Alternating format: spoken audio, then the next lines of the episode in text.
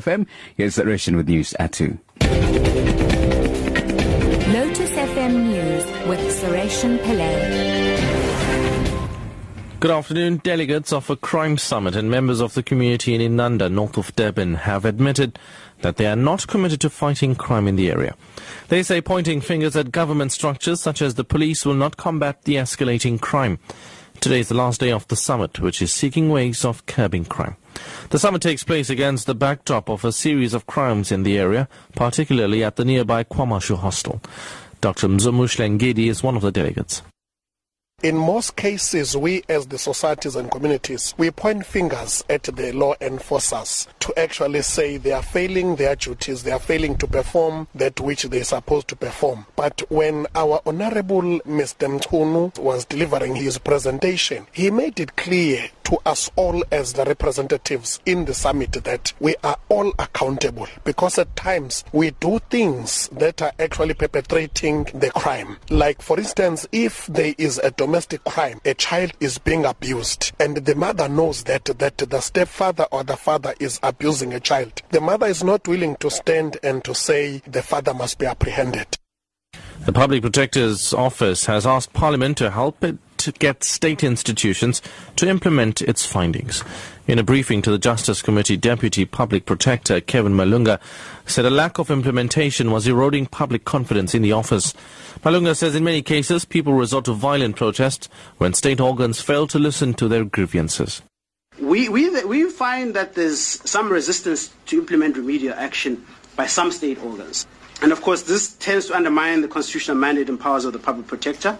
It may also result in, in, in an erosion of public trust and confidence. We, we find increasingly that uh, members of the public do not trust government. Well, that's what they tell us. They tell us that they don't trust government. And, and then, of course, vulnerable and disempowered citizens are mostly affected. The search for the Northwest DA deputy leader who is missing in Nepal has not yet yielded any positive results. The DA in the province says there's a strong possibility that Nepalese authorities will discontinue their search for Petro Nel due to bad weather conditions.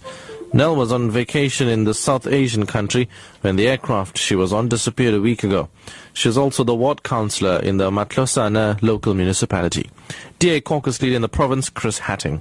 We have, we have received the reports this morning that the air search as well as the ground search in Nepal is continuing. They, there were no positive results at this stage. Uh, tomorrow we'll most probably see the last day of the air search, after which uh, we will only be continuing with the ground search. Uh, an aerial search was conducted in the area. Nothing was seen. Uh, it's very uh, dense forest, and the ground search is continuing in that area. And finally, the governor of the Maputo province in Mozambique, Raimundo Diomba, says they strongly believe that a breakthrough is imminent in the plane crash in which President Samora Machel was killed. He was speaking during the 29th commemoration of the death of Machel in Mbuzini in Mpumalanga. The governor, who was accompanied by the mayor of the Nkomazi local municipality, Tulisile Koza, laid wreaths on Machel's monument. Machel and 34 others were killed in the crash in 1986. Speaking through an interpreter, Governor Diomba said they were confident that the conclusion would be reached. A investigação ainda não terminou. The investigation of this uh, plane crash are continuing and uh, we understand the, the way the criminals made this crash was very complex. That's why the specialists are still continuing themselves to working to investigate. We, we're sure that one day we'll know what's happening in this crash. The top story at 2 o'clock delegates of a crime summit and members of the community in Inanda, north of Durban, have admitted that they are not committed to fighting crime in the area. I'm Suresh Pillay, back at 3.